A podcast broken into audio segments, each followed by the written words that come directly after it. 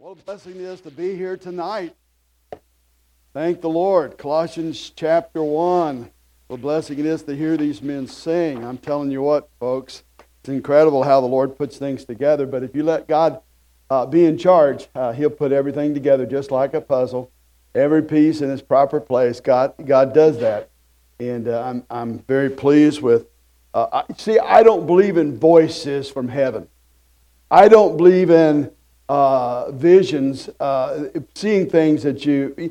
When the Bible got completed, when the Bible became completed, uh, then those voices and visions, we just trust the Word of God. This is God's voice right here, okay? And what God wants us to see, this is what it is right here, okay? The Word of God. But um, I'm telling you, it gets a little spooky at times when you ask God to lead, guide, and direct, and He does, and He puts things together like a glove. I appreciate that special. You'll see in just a moment how it works so well uh, with the message. And uh, also appreciate your pastor. Uh, I'm telling you, you got something here, and I hope and pray that you recognize God's man amongst you and that you'll follow his leadership. Uh, I'm thinking, he's a sharp looking young man. You know that? A sharp looking young man. I feel sorry for my congregation. Uh, you got a pastor with hair. I'm thinking about growing my eyebrows out and combing them backwards. You know, uh, I, I trust that verse that says, Those whom the Lord blesseth, he maketh fat. Amen, with emphasis on fat. And I like that. You know, thin may be in, but fat's where it's at. My idea of a scenic view, I like scenic views, but my idea of a scenic view is to open up the refrigerator and just look. What is there? I'm telling you what. Well, uh, I've, I told people for years, I said, I've, I've married a good cook, she married a good eater, and that's a bad combination. But I thank the Lord for what He's given me. And I thank the Lord for being here. It's been a blessing to meet you folks. And I was, uh, we got to go to Brother Corey's uh, place of business today. And so I thought, well, I'm just going to see how much my ring is worth. So I gave him my ring, and I said, You tell me what that's worth. So he found out it's 14 karat gold, and he, he weighed it and looked at it and everything like that. He said it's worth $125. I said, It is not. He's not anywhere close. Folks, I wouldn't take $10,000 for this. Now, if you start talking hundreds of thousands, we might, we might listen a little bit, and I can convince my wife I can get lots of rings for that. But this thing's worth a whole lot more than $125. I lost my, you know, he lost credit with me when he said my ring was only worth $125. No, no, no, no, it's worth gazillions. And I'm telling you what, it reminds me of my wife. My wife was born in Kansas, Kansas, the sunflower state. In Texas, every time I see a sunflower, I'm reminded of how much God loves me by giving me that sunflower from Kansas. And sometimes I'll pick a sunflower and I'll take it home to my wife and I'll say, Thank you. I love you. Thank you, thank you, thank you. You know, not anybody can put up living with the preacher for all these 41 years, but my wife has stood by the stuff and been faithful. You know, I can look in my wife's eyes and, and, and just tell her, I've been faithful to you and you alone. All these years, I've been faithful to you, and she can do the same thing to me. And we're just so thankful that the Lord put us together many years ago. Not just anybody can be a pastor's wife. Not just anybody. But when God puts the call on a man, then God puts the call on the lady. And there's lessons to learn, and there's uh, blessings to have, and there's burdens to bear. But I'm telling you, it's very special being a pastor's wife. And I tell you what, uh, we're praying for her. Uh, my heart has been uh, just praying, praying, praying for that dear lady. Um, she's not flamboyant or anything like that, uh, but you can see her behind the scenes doing this and that, and as so many pastors' wives will do, they're just trying to always make their husband look good, always. And I think she's doing a good job, and I thank the Lord for that. Also, thank the Lord for uh, the folks that are taking care of the nursery. Isn't that a blessing? It's a blessing that uh, people are taking care of the nursery and stuff like that. Uh, you know, that's, that's a talent that I'm glad God hadn't given me. But I'm willing. If, if God wants me to do it, I'll, I'll do the very best I can for His glory. But I'm telling you what, there are things that I cannot look at, and certainly things I cannot smell. I think you've got to be able to do both those things in order to take care of a nursery. And so I'm, I'm thankful for the nursery workers. I'm thankful for Brother Caleb back there, faithful doing his job. He said, Now I'm going to teach you some technology. So he showed me where the on and off button was. And uh, I think I passed. I'm on okay? He said it was idiot proof. And so I'm, I'm not an idiot. Now that's proof of that. And uh, thank you, Brother Caleb. Thank you, thank you, thank you. And God bless you, dear people. Uh, Colossians chapter 1, if you would. Look with me at verse 21. Colossians chapter 1, verse 21. And we're going to pick up in here uh, the church that the Apostle Paul, under the inspiration of God, has written to. You realize that all Scripture is given by God and is profitable? That means Old Testament Scriptures too. It's profitable. We have people that categorize everything. They say, oh, that's Old Testament. Or they'll say, oh, that's, uh, that was written to the Romans, and that was written to the Colossians, and that was written to the churches of Galatia. Well, you can just explain away the whole Bible and nothing applies to you. But the Bible says all scripture is given by inspiration of God and is profitable. And it doesn't matter, you know, whether it's the, the jots or the tittles or the commas, there's something there. And uh, the begats, there's something there. Any, anywhere and everywhere, you just Open it up anywhere. There's something for you and something for me. Your pastor last night complimented me about as high of a compliment as, as I could want. And that is when I open up the Bible, I see I see practical things. I'm not a, a uh, I may be a pathetic preacher, but I'm not a prophetic preacher. Now I can give you, uh, I can tell you what's going to happen, but uh, there's a lot of people that uh, uh, Netanyahu sneezes in the Middle East, and they'll come out with 10 reasons why Jesus is coming back tomorrow. You see? And uh, there are people, and it's, it's generally this it's generally 80% Bible. I mean, gen, generally uh, 20% Bible and 80% speculation. I can't preach that way. I can't preach like that. I won't preach like that.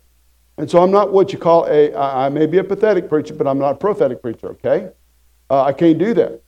Now, there are people that can just do all kinds of things all through the Bible. But one thing that God has opened my eyes to is to see how that we can uh, find some practical things from His Word, practical preaching, practical things.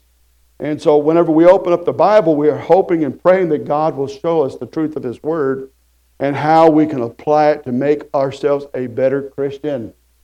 Be more Christ like in all that we say and do. And so, with that in mind, and with the fact of the song that these dear uh, brethren sang tonight, I want you to see uh, what we have to say in the Lord. Verse 21 And you that were sometimes alienated and enemies in your mind by wicked works, yet now hath he reconciled. Isn't that a wonderful statement from uh, inspired by God? And you that were sometimes alienated and enemies in your mind by wicked works, yet now hath he reconciled. And how did he reconcile? In the body of his flesh through death, to present you holy and unblameable and unreprovable in the sight of God. That's the will of God for us, right there. That, that we might be uh, presented holy and unblameable and unreprovable in his sight. If ye continue in the faith, grounded and settled, and be not moved away from the hope of the gospel, being grounded and settled, not moved away. That that kind of reminds me of just being found faithful. Being found faithful. And here we go again, verse 23. If ye continue in the faith, grounded and settled, and be not moved away from the hope of the gospel which ye have heard, of, of which uh, was preached to every creature uh, which is under heaven, whereof I, Paul, am made a minister, who now rejoice in my suffering for you, and fill up that which is behind of the afflictions of Christ in my flesh for his body's sake, which is the church, whereof I'm made a minister according to the dispensation of God, which is given to me for you to fulfill the word of God, even the mysteries which had hid from ages and from generation, but now is made manifest to his saints to whom God would make known what is the riches of the glory of his mysteries among the Gentiles, which is Christ in you, the hope of glory, uh, whom we preach, warning every man and teaching every man in all wisdom that we may present every man perfect in Christ Jesus. Whereunto I also labor, striving according to his working, which worketh in me mightily. Let's go to the Lord in prayer. Father, I pray that you'll help us to say what we need to say tonight. And I pray that I would be ever so sensitive to the promptings of the Holy Spirit to lead, follow, and guide his directions. And I pray, Father, that you would speak to the uh, listener as well. The live streamers that are out there tuned in, turned on, turned in. And I pray that, Lord, uh, you'll speak to their hearts and the distractions would be minimal for them and minimal for us. But, Lord, that we would have a heart uh, yearning for the Word of God, that we may behold wondrous things from your Word. That, Lord, that your Word would excite us and, Father, enable us to do that which you would have us to do. May thy will be done. Bless according to your word. In Jesus' name I pray. Amen. Now, I believe as things get worse and worse in this decade, and by the way, it started off getting uh, uh, from bad, getting worse to worse. And you know, the Bible says things aren't getting better, they're going to get worse. But in the end, it's going to be better. I've read the end of the book, it's going to be better. And uh, we're on the winning side, amen? And I'm, I'm thrilled about that. But in the process, things are getting worse and worse, and we ought not be surprised with it. I'm just, I guess the greatest surprise I have is how things can turn so quickly, how things can be so bad so quickly. And, uh, uh, and now I see how things can be put together one world religion, one world government, one world money system, all that. I, I it just, it's just, it's coming together. And um, so on the one hand, I'm excited. On the other hand, I even so quickly, come Lord Jesus. Amen even so quickly, and that's what we're looking forward to. Now, uh, things are getting worse and worse in this decade, uh, and, and, and, we, uh, we, and especially our children, will face hard times for their faith. Living by faith. We must prepare our kids and ourselves for what lies ahead. If you see something coming, the foolish turns his head and acts like everything's okay. But if you see things are getting worse, we need to prepare our hearts and we need to prepare the hearts of our children. And constantly reminding, uh, keep looking on the eastern sky, Jesus is coming again. But in the process, teach them how to handle issues and problems and things that they're going to be faced with. You know, there are things that, uh, that, are, that are happening today that uh, 50 years ago, when I was uh, 15 years old, 15, 16 years, Never dreamed, never dreamed in my lifetime that things would happen the way it's happening. Never dreamed in my lifetime sodomy would have such a high estate in America. Never dreamed that. Never had any idea that there would be three genders. I always thought male and female made he them. That's what the Bible says. But you've got Bible deniers out there. And the Bible says they're foolish. They're fools. They deny God, they deny His Word, they deny His workings. Now, God's people ought to be wise and not foolish. There's some things that we're going to have to prepare uh, our kids for for the future. I think at a, at a young age you need to say boys and girls. That's the way God intended. He didn't intend. I mean, you could use the farm, for instance, as an illustration. I, one rooster don't chase the other rooster uh, trying to uh, hold arm in arm with a, another rooster. No, they fight. okay? So, I mean, there's just things that we need to teach our children. Now, I have learned when planting tomatoes, uh, you can bury most of the plant. I didn't know that. I used to think you just barely put the roots underground and everything be okay. I wonder why things just always didn't, um, didn't establish so, so well. But I learned that you can break the, the limbs off and just bury 85% of the plant. And the more you bury, the more root system it has the better grounded it is, the better fruit it will prepare, uh, produce as a result. I didn't know that. Uh, it, it needs a root system to make it a healthy plant. Now, Paul instructs the church at Colossae to be holy, unblameable, and unreprovable there in verse 22.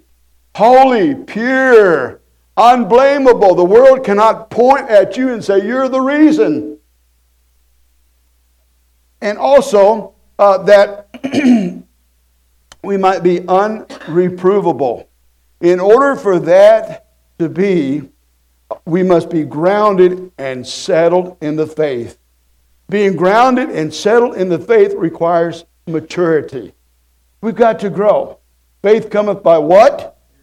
And hearing by what? What if you don't have the right kind of word? What if you have something else? You see, I believe the King James Bible is the complete, inerrant, infallible Word of God. If I were racing horses and I have a horse that was always winning, why would I ever trade the horse for a new, updated, and improved horse? If the old one is still working and doing what it's supposed to do, we maintain.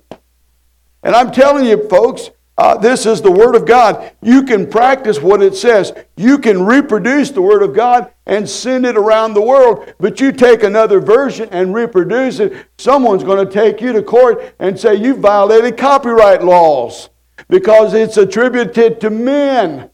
They've got to make the money off of it.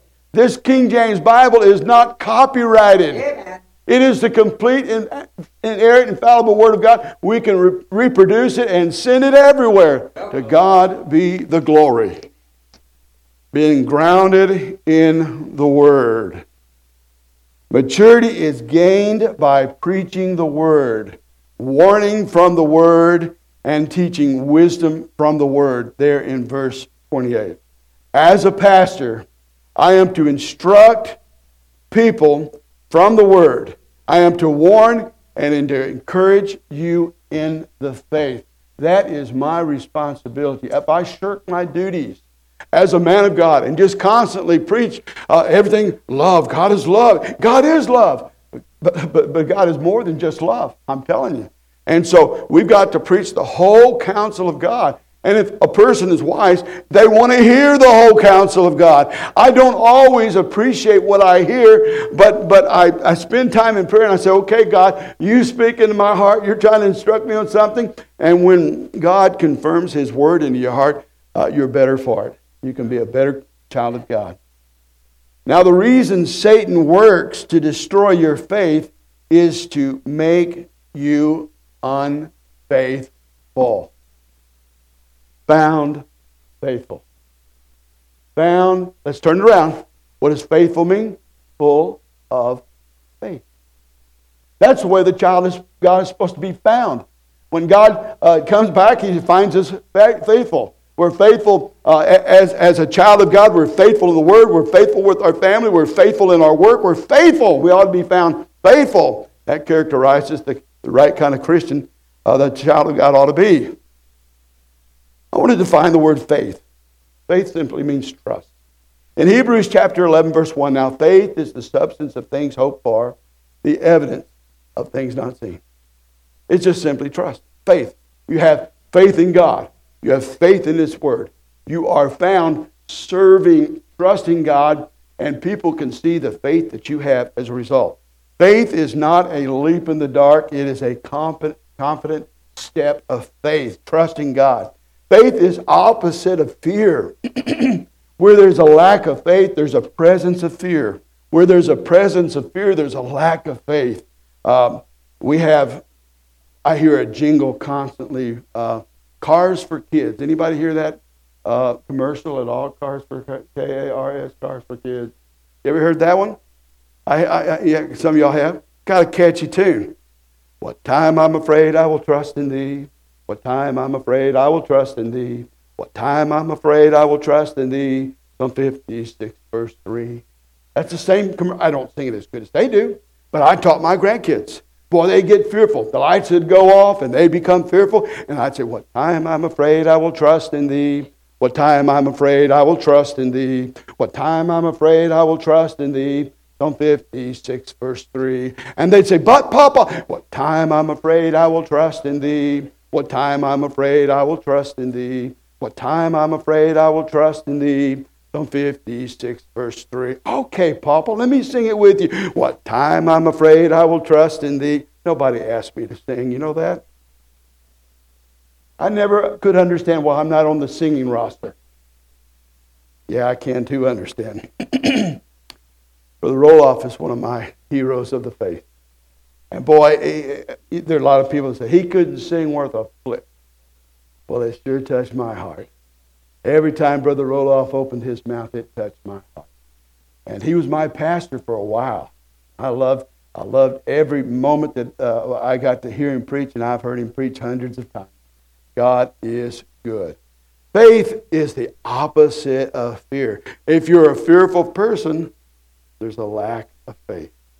One day that uh, we were in Philadelphia, Missouri, pastoring the church, and I was coming across the street. We would, we would stay at the church until the last person left, and the parsonage was right across the street from the church. And uh, some of those people, it, it was really funny, but uh, boy, we have an open door uh, with them, and um, we had farmers that, go, that get up early, so they go to bed early. But we had some factory workers that um, uh, they work through the night, and they go to bed in the mornings, and that was fine. Uh, but nobody seemed to call the preacher at the right time. Uh, Brother Schrock would call me about 4 o'clock in the morning, and uh, he just thought the whole world was up by then. And some of those factory workers would call me about midnight, thinking the whole world was up then. It didn't make any difference. I don't care. You can call me anytime you want to. I tell our folks that all the time. Just make sure I answer the phone. Uh, a, a, bad night of sleep, I'm, I'm generally not a, a, a grouch. Uh, and, and, some people, if they don't have their afternoon nap, they're a grouch. That's why I always encourage our folks to take an afternoon nap at, uh, on Sundays. I don't want any grouches. I want everybody to be right and ready with the Lord. Well, we were coming down the steps uh, after everybody had left, my daughter and I. And uh, with Philadelphia, Missouri uh, is, is way out in the country. I mean, uh, we're, we're 30 miles from nowhere, okay? It's just way out there in the country. Philadelphia was a small community of 200 counting cats, dogs, and canaries. Not a whole lot of folks there. And so as we were crossing the road, all of a sudden, the electric went out everywhere. And so, being that far from any big city, it was dark. You couldn't see anything. And my little girl started getting upset. Daddy, Daddy, I can't see. I said, Honey, You don't have to see. You're in my arms. You're in my hands. Daddy, but I can't see. You don't have to see. You're in my hands. But, Daddy, you don't have to see. I've got you. Nothing is going to happen to you as long as I have you. Guess who we're in the hands of? Do we have to see? No. Let's trust. Let's trust. Let's put our trust and confidence in God Almighty. Problem is, is we've got to see.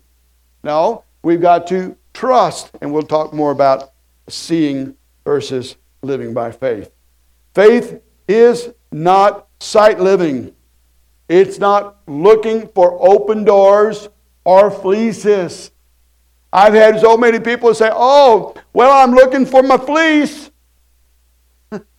What you're saying is, is I'm sight living. I'm waiting to see that open door. What you're saying is I'm sight living. Faith says you go, the door will open when you get there. Faith says you go and the Red Sea will part. They didn't explain to Moses how the Red Sea was going to part when they get there. Mo- stand still and see the salvation. They were there. And ladies and gentlemen, we, we, need to, we need to advance forward for the cause of Christ. The, the, we, we're on a march. We ought to be doing what God says. We ought not be looking for things that aren't there and trying to feel things that aren't, that aren't felt. We, we trust by faith. We trust God, and God says, move. We move. That's, that's the way it's supposed to work, not living by sight. I had a fellow one time say, Well, I'm just waiting, waiting on my fleece. I said, Well, hey, why don't we fill out a fleece like this? Is it God's will for you to come to church? Yeah. Well, why don't you just throw a fleece out before God and say, Lord, if you want me to come to church, put a $100 bill under my pillow. And then you say, Well, Lord, uh, but I'm not going to spend it for myself. I'll just put it in church. So, so he's not going to benefit at all. And why don't you just pray that way? You're looking for a fleece? Let's just find out if God's will for you to go to church. Is it God's will for you to read your Bible? Is it God's will for everybody to be saved? I want to just put that under the pillow too and say, Lord, if it's your will for people to be saved and my will to spread the gospel, or your will for me to spread the gospel, put a $100 bill under my pillow. It ain't going to happen. You know why? Because God expects the righteous to live by faith, not sight living.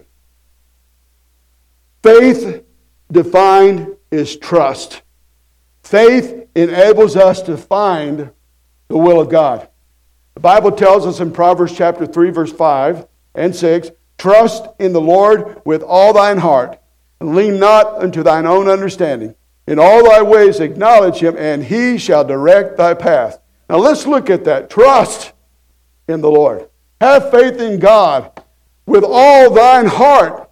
Lean not unto thy don't try to figure it out. There's too much of us into too many things. What we need to do is, is disregard what we think, how we feel, and say, Lord, if this is what thou would have me to do, count me in.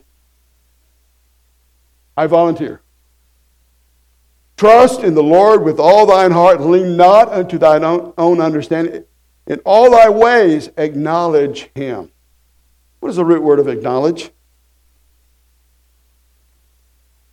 No. In all thy ways, what? Know him. If you know God, if you know me, uh, uh, let's just, let's just turn this thing around. If you know me, you know that I, it's not my DNA to try to hurt anybody.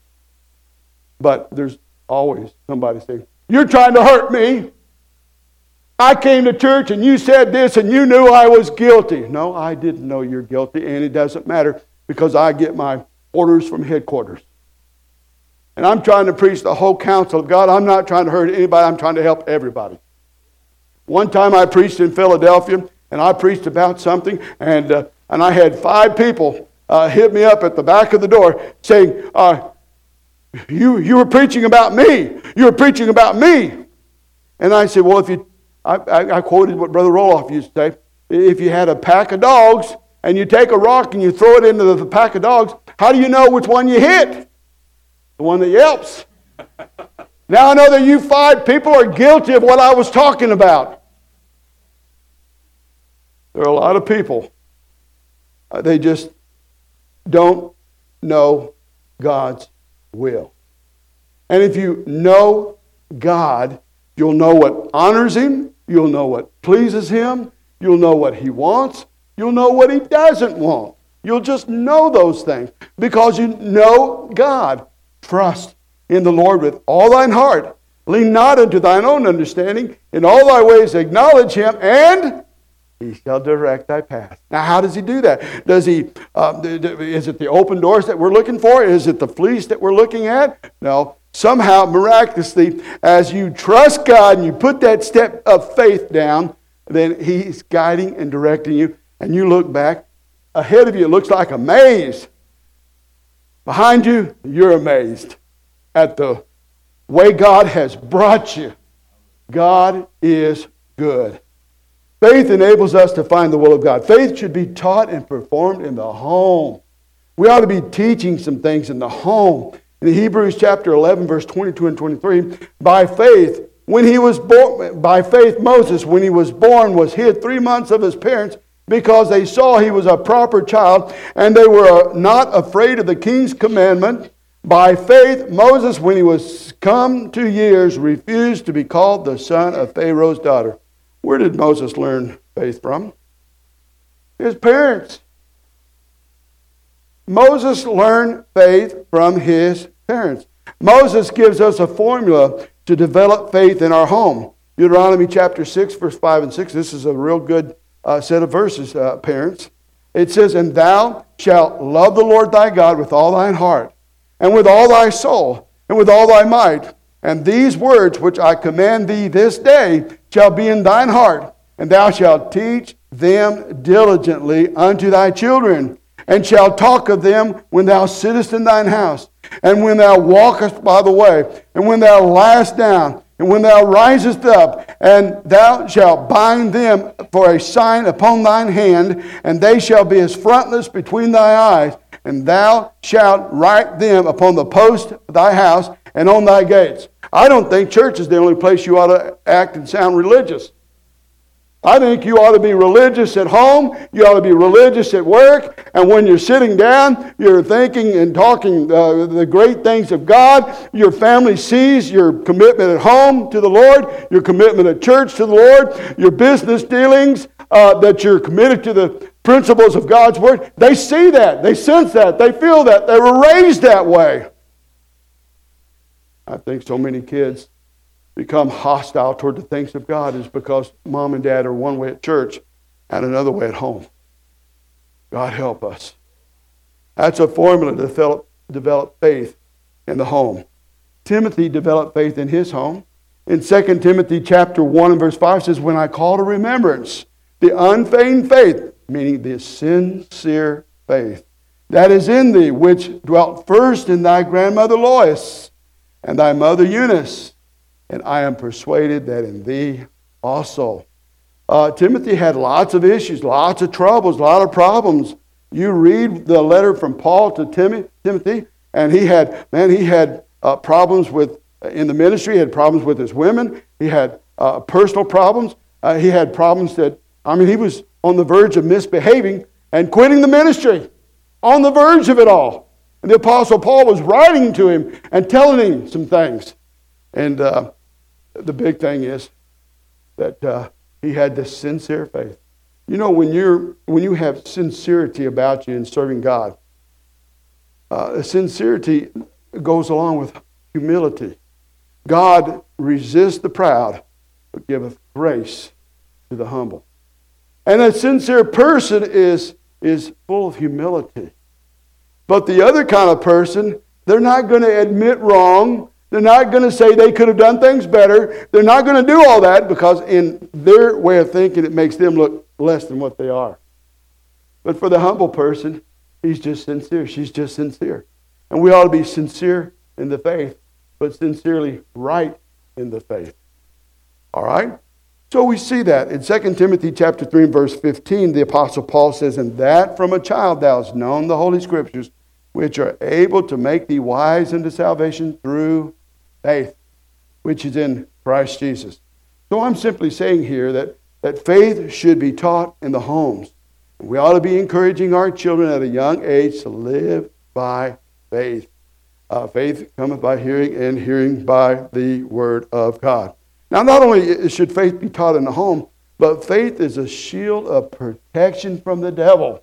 In Ephesians chapter 6 and verse 16, above all, taking the shield of faith, wherein ye shall be able to quench all the fiery darts of the wicked. The devil is constantly throwing them darts of doubt, uh, those, those darts of, of sin and bitterness and all those things. You know, uh, it, it, anybody can be bitter about anything. The devil will see to it we have plenty of opportunities to get bitter. Because if we get bitter, it's going to destroy us. It's going to spiritually destroy us, it'll physically destroy us. And so what we got to do is take that shield of faith and fight those uh, and guard ourselves uh, from those fiery darts of hell. And as the devil uh, throws it, I mean, he's hitting the shield. Now, just how much faith do you have? Faith cometh by hearing, and hearing by what? The Word of God. All right? So, the more Word of God that you have digested and made part of your life, the bigger the shield of faith. And so, as you grow in the faith, your shield grows. And one of these days, uh, you're going to have a shield bigger than you are.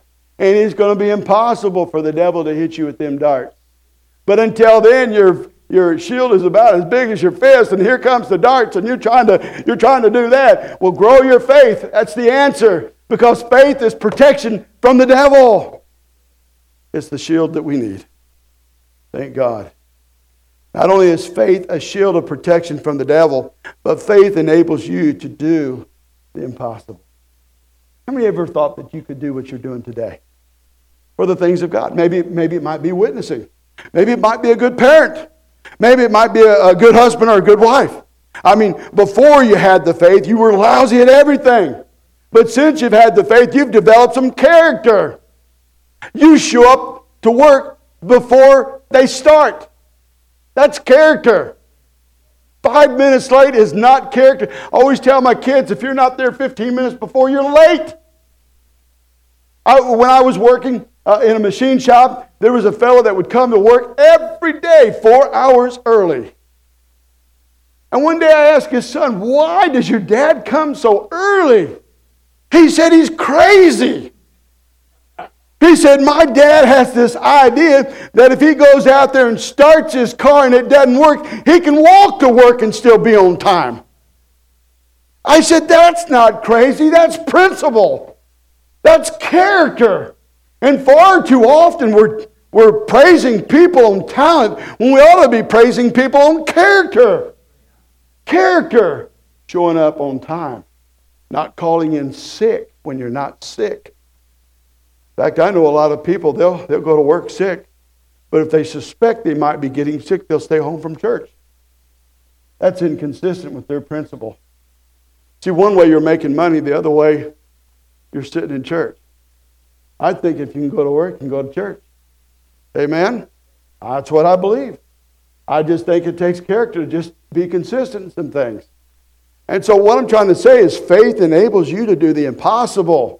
In Hebrews chapter 11, verse 29 and 30, by faith they passed through the Red Sea as by dry, dry land.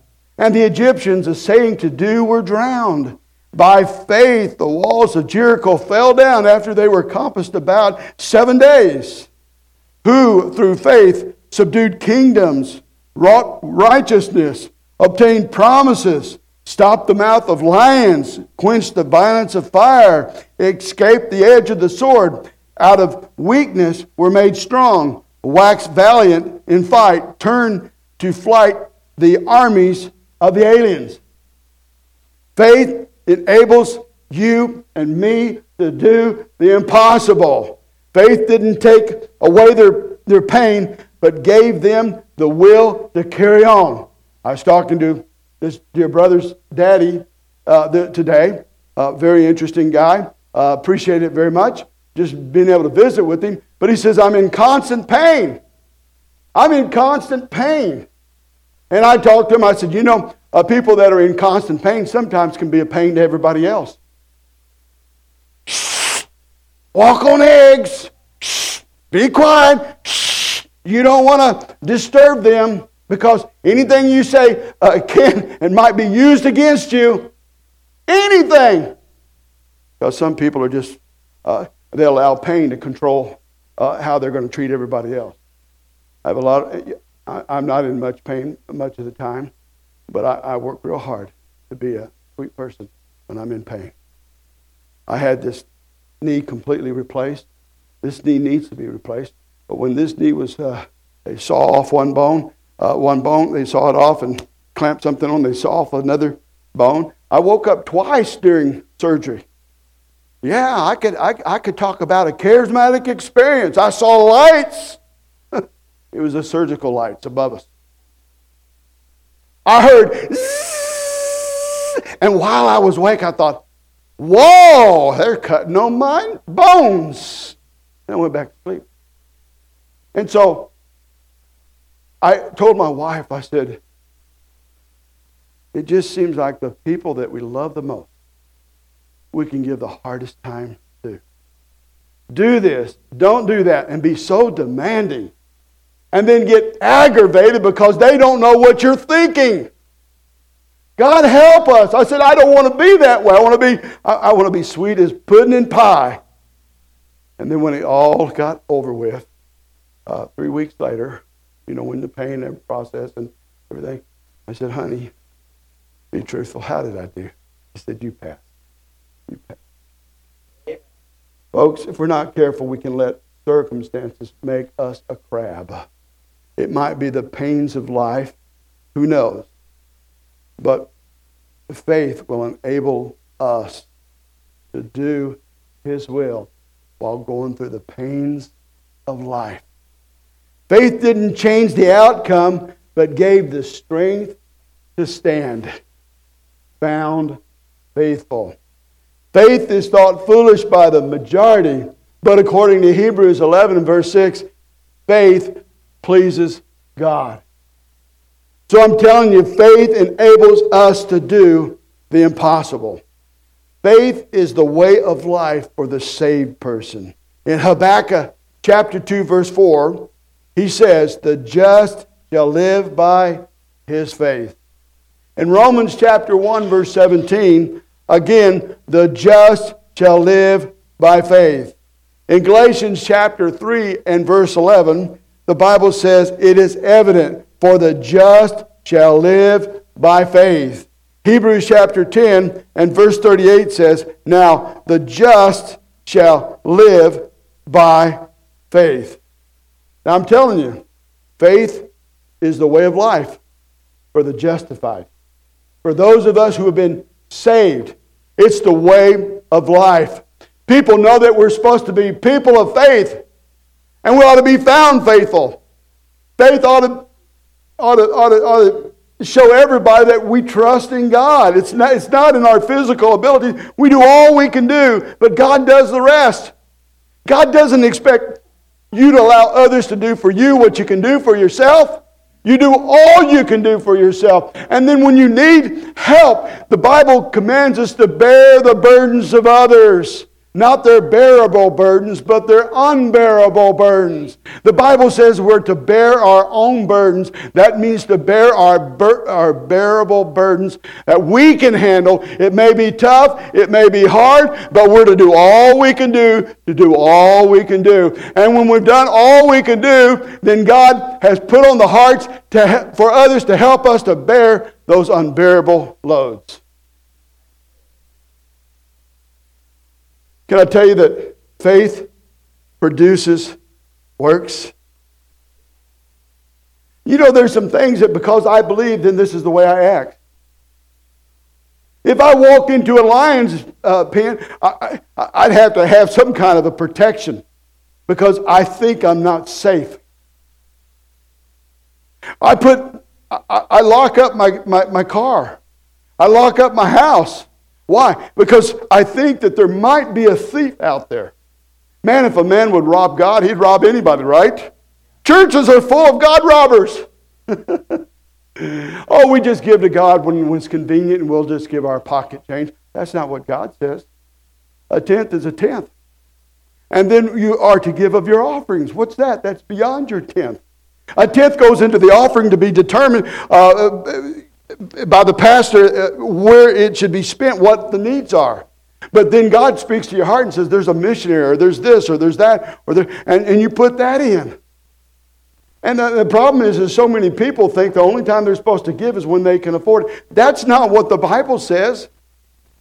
You know, that's one of the ways that God can bless your home. The windows of heaven, the Bible says, if you'll be right with God with your tithes and offerings. And the Bible says to give and it shall be given. And you give more and you get more and you give more and you get more. You should not be wrong with God when it comes to tithing.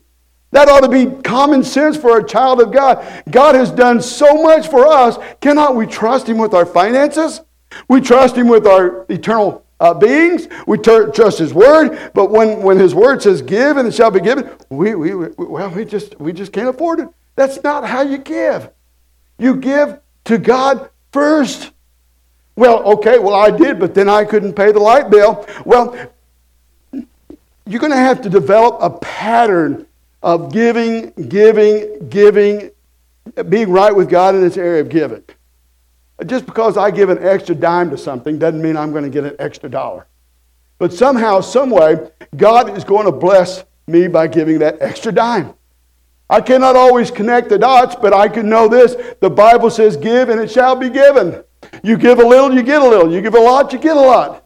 And I have learned in my uh, life that um, when, when, I, when I give, uh, when, when I'm, especially if I see a need coming, then I give an offering. I give more. Uh, why? Because I see a need coming. And I believe that verse, you give and God gives.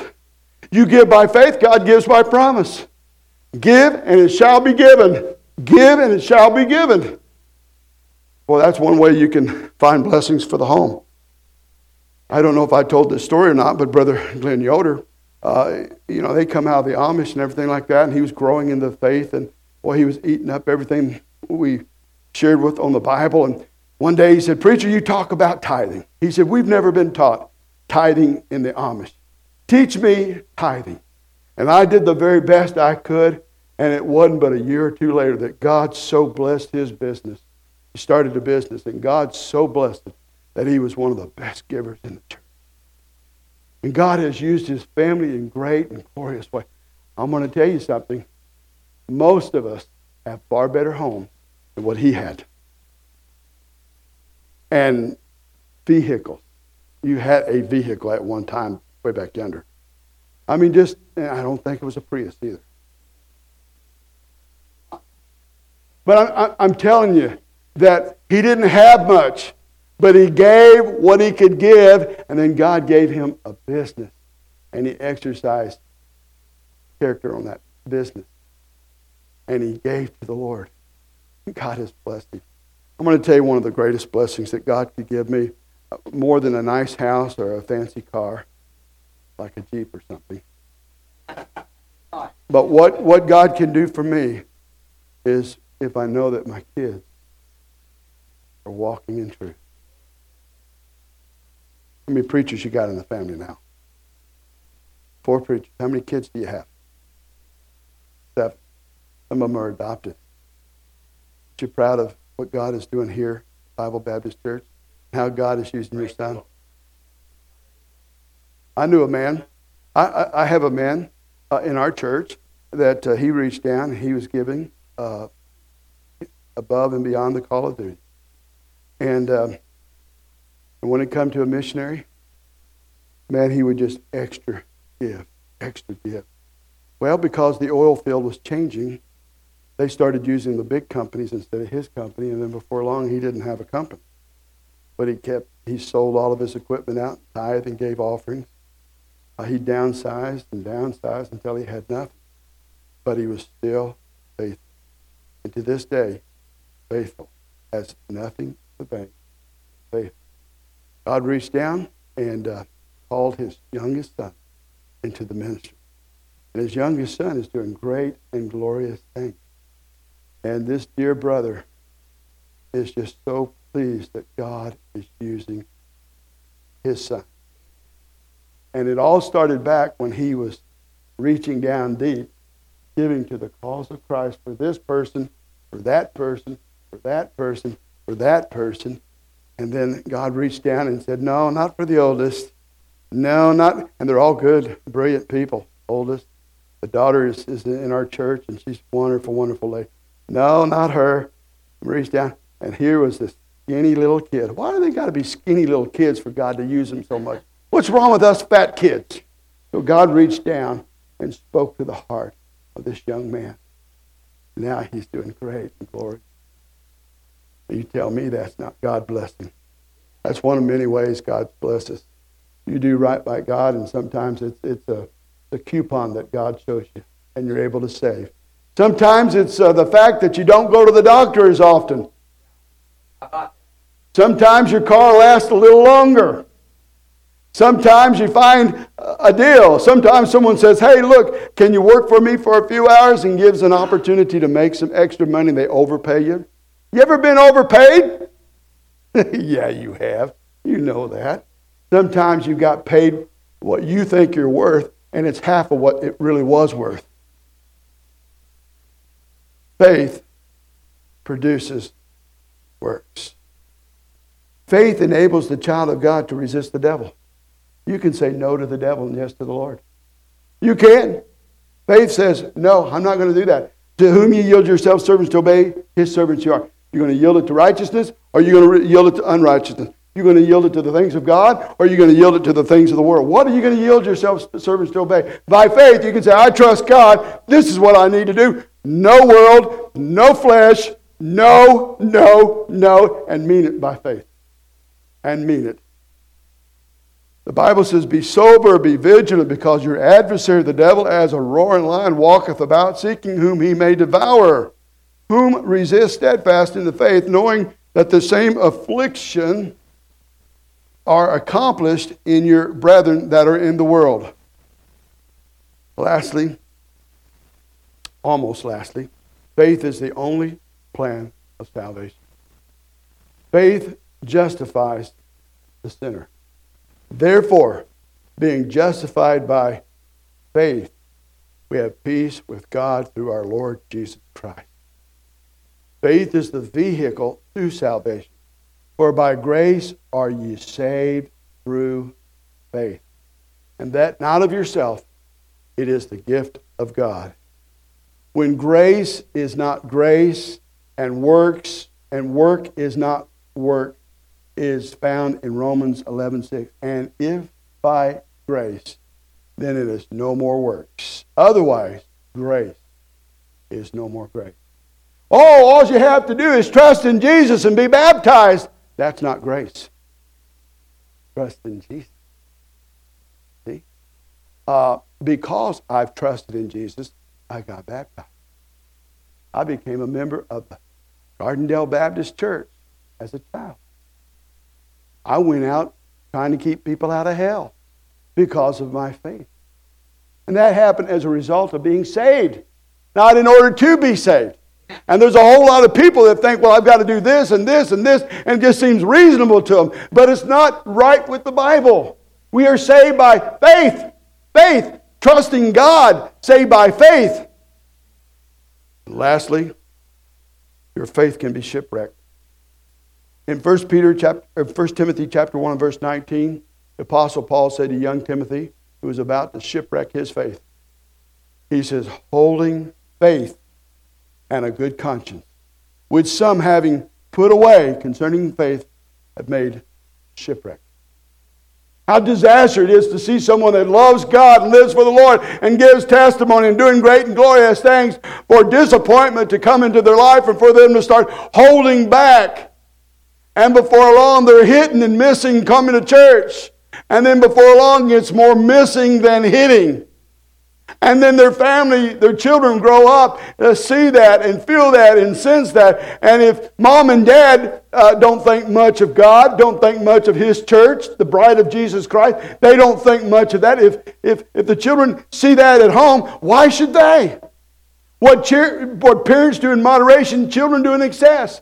You hit and miss, they, they won't come at all. And then they'll grow up and marry the wrong sort, have children, and before long you'll have heathen ch- grandchildren that don't know the Lord. You might have gotten right with God and gotten back into church, but you've allowed the devil to do some hard things in your children's life in that process of being wrong with God. I'm talking about holding faith, holding it, maintaining it. Timothy was about to uh, throw in the towel and give it all up. And Apostle Paul, under the inspiration of God, says, holding faith. And he gave some example of some who had taken their faith and made shipwreck out of it. The love of money can shipwreck your faith. He said this to Timothy. He says, For the love of money is the root of all evil, which some, while some covet after they have erred from the faith, pierced themselves through many sorrows. Parents, be parents first and foremost. Make your money to live on but make your big bucks when they leave the nest. Do what you got to do. Make your big bucks then. I mean, sometimes God get, enables you with a, a business and you're able to uh, grow the business and do quite well and, and have adequate time with the family. I'm going to tell you something. Business isn't going to make a hill of beans toward the end of your life. But children that love God and committed to the things of God will. That'll mean a whole lot to you. Satan can shipwreck your faith. The Apostle Paul said to the churches of Galatia, he said, You did run well, who did enter you, that you should not obey the truth. Satan is in this shipwreck business. He is hindering, he is harming, he is hurting, he is doing his best to stop you from growing in the faith. He wants you to see all those things that would cause you to get angry and mad about something. He'll allow you to hear partial truth from the pastor. I mean, he'll preach the whole counsel, but you'll only hear partial truth and assume the worst, and the devil will take that and start magnifying that in your heart. Before long, you you got odds with your pastor, odds with the people in church, and you're out the door, and your ship, your your faith is just about to be shipwrecked. The devil is in the business of doing that. Don't let him do that. Ladies and gentlemen, be found full of faith. Let's every head be bowed.